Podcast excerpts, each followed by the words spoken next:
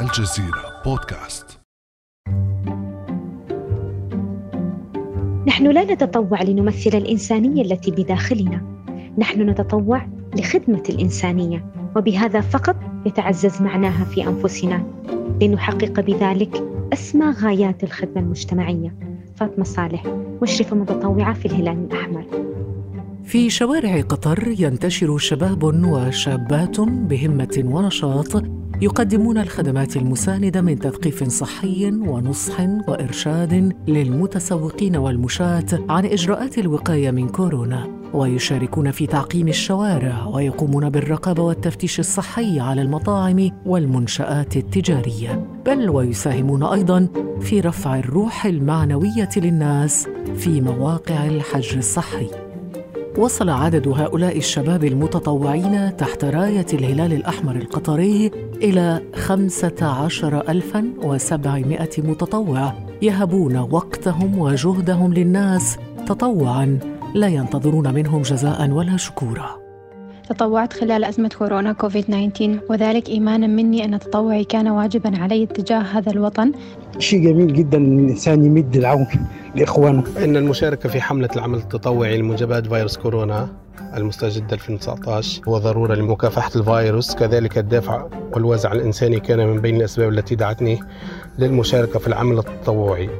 خلال العمل التطوعي كانت مهمتي أساسا في البوابات في بوابات الجمعيات لتقديم النصح والتوعية للمتسوقين كذلك الحرص على تعقيم العربات ولبس الكمام كذلك بالبحث بالحث على ضرورة تطبيق إجراء التباعد الاجتماعي والدعوة إلى تعقيم الأيادي بعد انتهاء عملية التصوف. أنا المتطوعة منى رغم خطورة الوضع والتزام الجميع بالمنازل إلا أنني حظيت بفرصة التطوع والمشاركة بمساعدة الآخرين أهم ما تعلمته في هذا العمل هو تجربه مدى تحملي وصبري على الآخرين رغم تعاملنا مع جميع أنواع الناس. أنا تطوعت من أجل خدمة الوطن ومن أجل مساعدة لمن يحتاج إلى مساعدتي تطوعت مع الهلال الأحمر لعدة أسباب. أهمها فعل الخير وكسب الحسنات لوجه الله تعالى إن شاء الله. أه، تطوعت لأني كنت حابة أقدم خدمة إنسانية ووطنية تهدف أه، لحماية ومساعدة الناس في الأزمة وعمل بصمة خير صغيرة حتى. وكان تطوير النفس وأخذ خبرات واكتساب مهارات جديدة والاستفادة من وقت الفراغ. وكان دوري مساعدة المجتمع. بالعمل الجماعي الحمد لله للتوعية عن كيفية الوقاية من الفيروس ما أهمية ثقافة التطوع في مجتمعاتنا العربية؟ وهل يعوض العمل التطوعي عجز الدولة والحكومات أو يتمم عملها؟ وما الذي يقدمه العمل التطوعي للمجتمعات وهل يملك الشباب في العالم العربي وعيا كافيا بأهمية العمل التطوعي بعد أمس من الجزيرة بودكاست أنا خديجة بن جنة.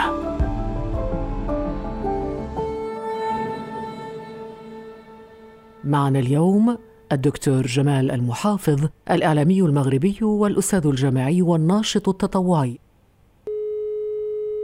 صباح الخير دكتور جمال. صباح الخير فرصة سعيدة. أهلا بك دكتور جمال لو نحدد بداية معنى العمل التطوعي ماذا نقصد به؟ هو أولا كل عمل إنساني لا يهدف إلى خدمة مصلحة شخصية. التطوع هو بمثابة القيام بعمل وتقديم خدمات بدون الحصول مقابلة على أجر مادي أو كذلك أجر معنوي. هناك مثلا من يعرف التطوع بأنه مكون رئيسي للحركات المدنية وما يعرف مثلا بمنطقة المغرب العربي بالمجتمع المدني وفي المشرق هناك الجمعيات الجمعيات الآلية.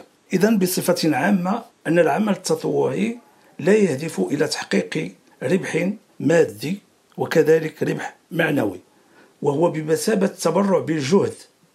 وهذا الجهد يختلف بحسب طبيعة العمل التطوعي الذي يقدمه الفرد. وبالتأكيد دكتور هذا لا يقتصر على نوع واحد أو شكل واحد من العمل التطوعي. ما هي برأيك أشكال العمل التطوعي الأكثر رواجا بين الشباب؟ أشكال العمل التطوعي هي أشكال متعددة ولكن يمكن الاقتصار على على مجالين اثنين. المجال الأول هناك التطوع الشخصي أو الفردي وهناك التطوع الجماعي. مثل ما لاحظنا قبل قليل مع الشباب المتطوعين مع الهلال الأحمر القطري.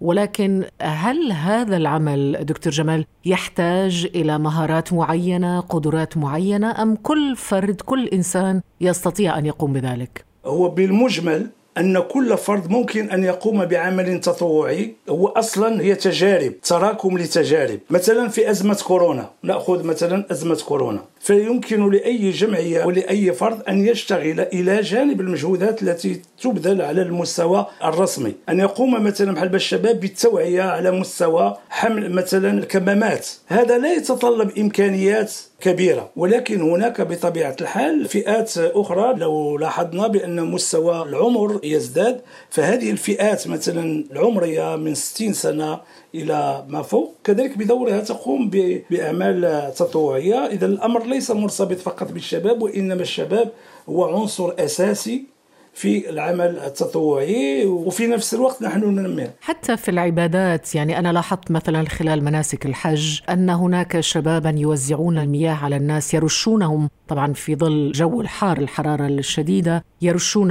الناس لإنعاشهم بالماء. هناك بطبيعة الحال هناك أمثلة عديدة. ولكن إسمحي لي دائما أتذكر مقولة للرئيس الأمريكي السابق اللي هو جون كينيدي قال فكرة يمكن أن تنطبق على العمل التطوعي بصفة عامة. هو لا ينبغي فقط أن نسأل ماذا أعطاني الوطن ولكن ينبغي أن أسأل ماذا قدمت أنا للوطن. انطلاقا من هذه الفكرة البسيطة ولكن عميقة فالعمل التطوعي أصبح له قيمة ليس فقط مجتمعية ولكن قيمة إنسانية. قيم التطوع قيم التسامح. لكن ألا يتعارض أو يتقاطع ربما أحيانا مع أعمال تكون من اختصاص الدولة نفسها؟ بطبيعة الحال هناك نوع من التكامل. هذا لا يلغي دور الدولة ولكن الدولة بمفردها لا يمكن أن تتصدى لجميع المعضلات الاجتماعية والتنموية. ولكن التطوع يمكن أن يقدم خدمة للمجتمع وهذه الخدمة تساعد بالدرجة الأولى ليس فقط على مستوى الدولة ولكن كذلك المتطوع تساهم في تعزيز قدراته على التفاوض مثلا على الحوار على النقاش. إذا له قيمة هي قيمة بالأساس أنا على ما أعتقد أنها قيمة إنسانية. أما بالنسبة للدول فالعمل فعمل التطوع هو يختلف عن العمل السياسي. هذا عمل لا يقتضي مثلا خديجة أن أتفق لو كنا مثلا في هيئة سياسية واحدة ممكن أن نتفق على المبادئ. ولكن داخل العمل الاجتماعي يمكن أن نختلف حول مثلا تصور مثلا عملية تشجير أو عملية صباغة. بمعنى نكون أحرار في اختياراتنا وفي أفكارنا بالعكس العمل التطوعي هو قيمة كبيرة. هناك مثلا من بين التجارب مثلا الرائدة على مستوى العالم العربي والتي قدمت خلالها دراسات هناك مشروع كان على مستوى منطقة المغرب العربي وبالخصوص في المغرب هناك مشروع اسمه طريق الوحدة.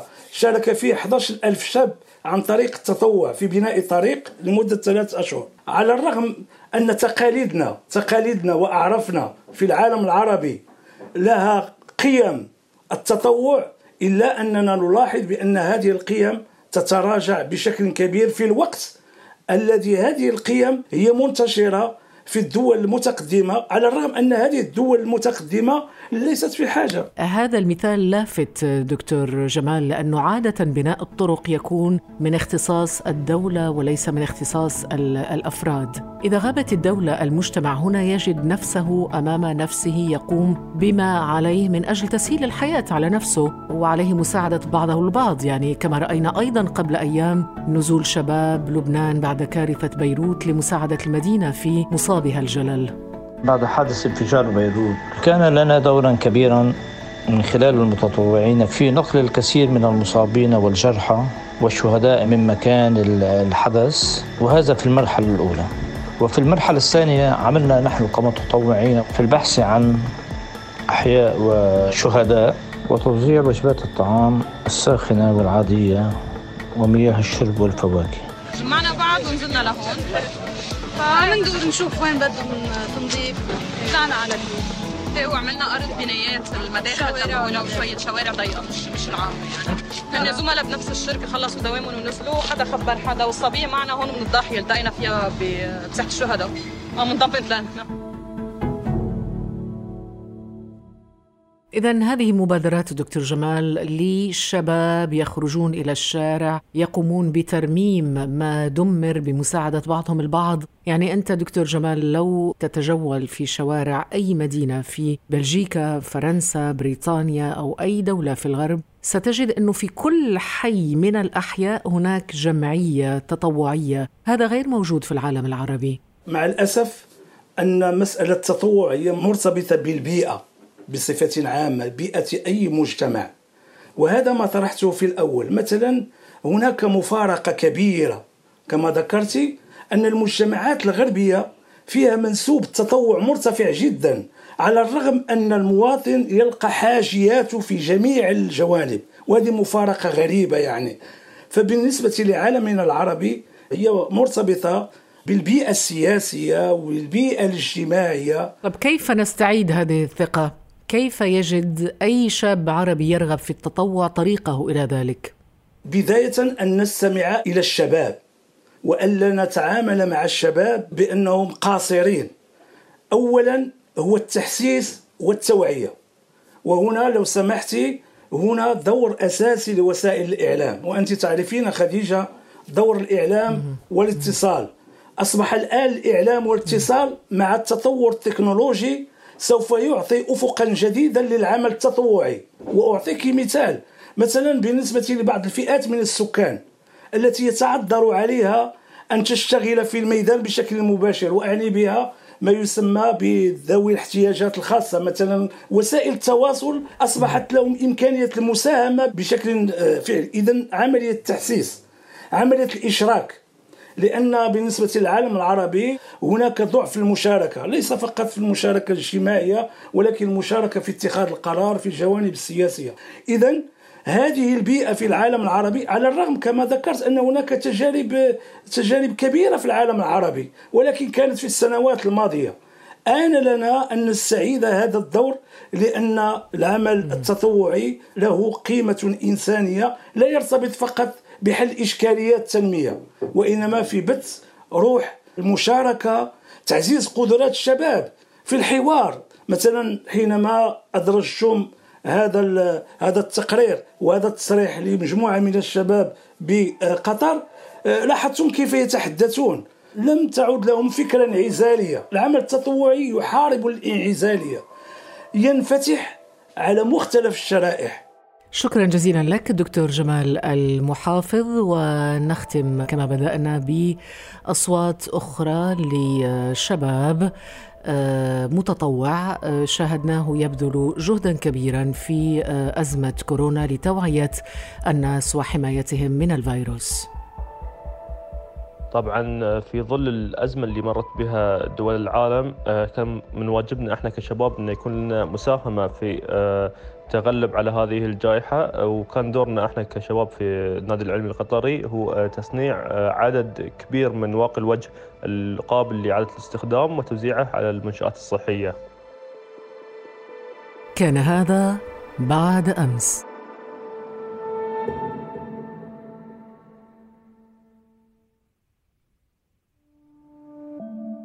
ابدأ بالاستماع الآن ولا تنسى تفعيل زر الاشتراك الموجود في تطبيقك لتصلك حلقاتنا اليومية فور صدورها.